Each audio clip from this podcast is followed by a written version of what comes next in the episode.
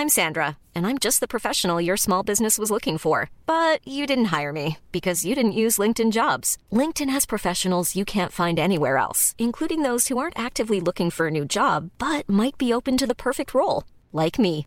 In a given month, over 70% of LinkedIn users don't visit other leading job sites. So if you're not looking on LinkedIn, you'll miss out on great candidates like Sandra. Start hiring professionals like a professional. Post your free job on linkedin.com/people today.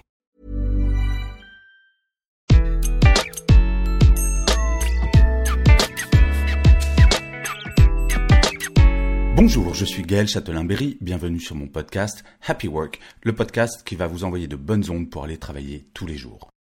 Alors pour cet épisode, j'ai décidé de vous parler d'un sujet qui me tient particulièrement à cœur, lutter contre ses peurs. C'est vrai, au travail, parfois on est bloqué, on hésite, on se dit c'est impossible, j'y arriverai pas, c'est trop difficile, ce n'est pas fait pour moi. Autant d'expressions que l'on utilise quand il s'agit de rêver un peu. Notre société et notre culture judéo-chrétienne nous a un peu trop mis en tête que chaque chose, chaque personne a sa place et qu'en bouger représente un risque. La crise actuelle ne fait que renforcer cela. Et pourtant, la semaine dernière, je déjeunais avec une ancienne collègue de TF1, cadre supérieur marketing à l'époque, que je n'avais pas vue depuis des années. Quelle ne fut pas ma surprise d'apprendre que depuis quatre ans, elle était devenue professeure de pilates et qu'elle n'avait jamais été aussi heureuse professionnellement de sa vie. Ce qui est vrai d'une transition professionnelle radicale l'est de beaucoup de choses dans nos vies. Passer le cap de la peur n'est pas toujours simple. Mettons avant toute chose une chose au clair. Avoir peur est naturel. Nul besoin d'en avoir honte ou de se cacher. Quand on est au bord du plongeoir de 10 mètres, pour celles et ceux qui l'ont déjà fait, ce n'est ni d'arriver au bord de ce plongeoir qui est difficile, ni la descente, ni même l'entrée dans l'eau. Non. La seule chose difficile, c'est ce tout petit pas de quelques centimètres qui nous sépare du vide. Ce qui est difficile, c'est de décider de le faire. Après, tout va bien. Et oui, une fois que vous êtes lancé, c'est compliqué de remonter sur le plongeoir. Alors pour garder cette image du plongeoir, comment réduire ses peurs? En fait, j'ai cinq conseils pour vous. Le premier, c'est de ne jamais écouter vos amis pessimistes. C'est vous qui allez plonger, pas eux.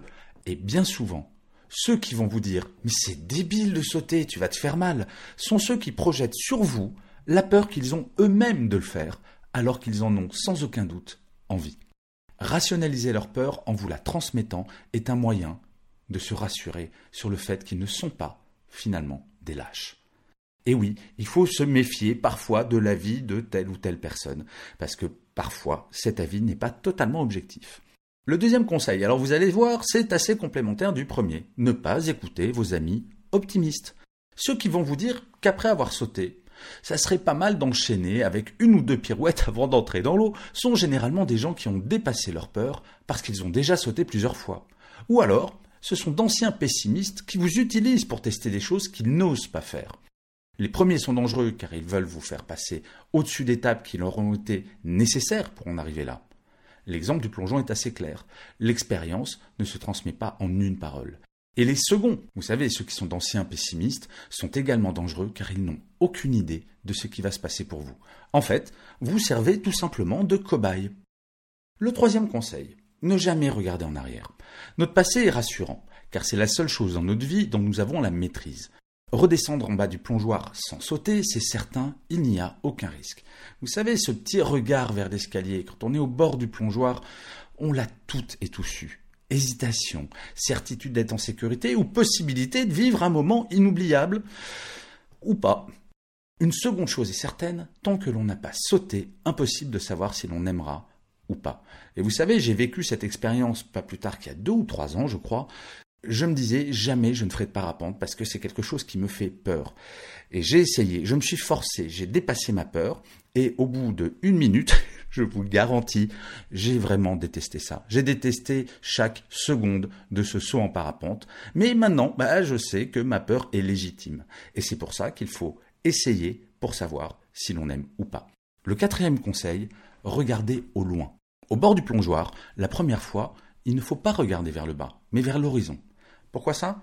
Parce qu'en plus de la distance objective de 10 mètres jusqu'à la surface de l'eau, si jamais vous regardez vers le bas, l'épaisseur de l'eau va s'ajouter.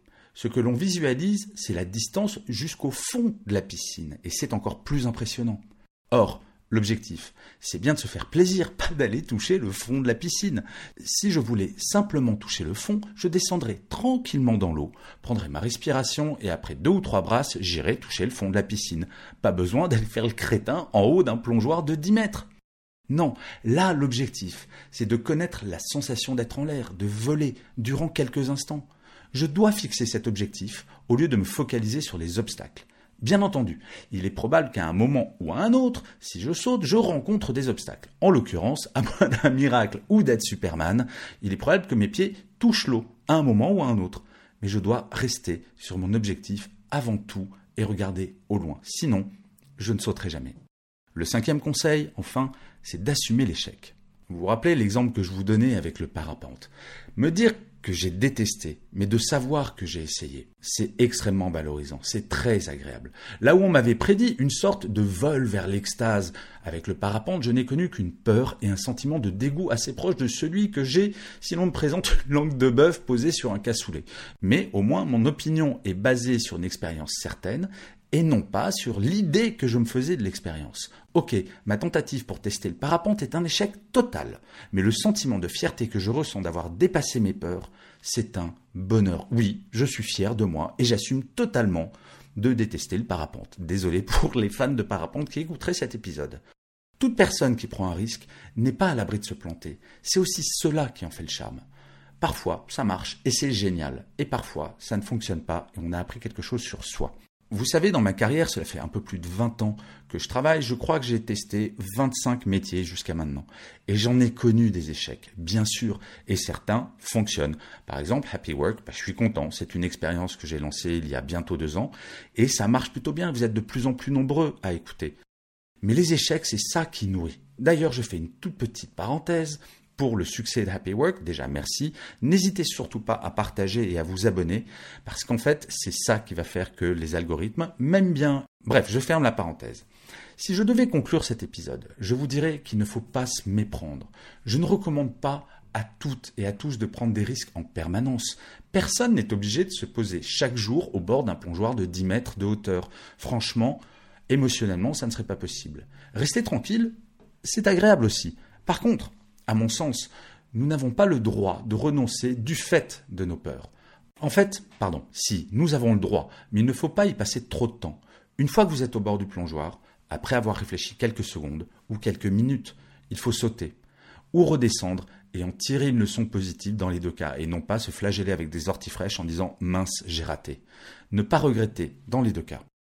Par contre, rester au bord du plongeoir pendant des heures, des jours. Cela n'a aucun sens. Il faut agir.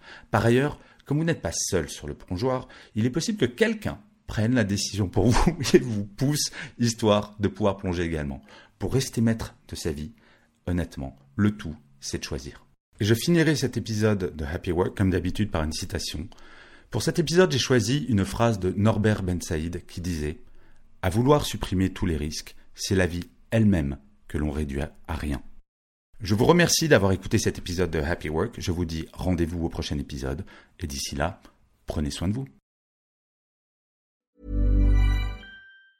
Hey, it's Danny Pellegrino from Everything Iconic. Ready to upgrade your style game without blowing your budget? Check out Quince. They've got all the good stuff shirts and polos, activewear, and fine leather goods, all at 50 to 80% less than other high end brands.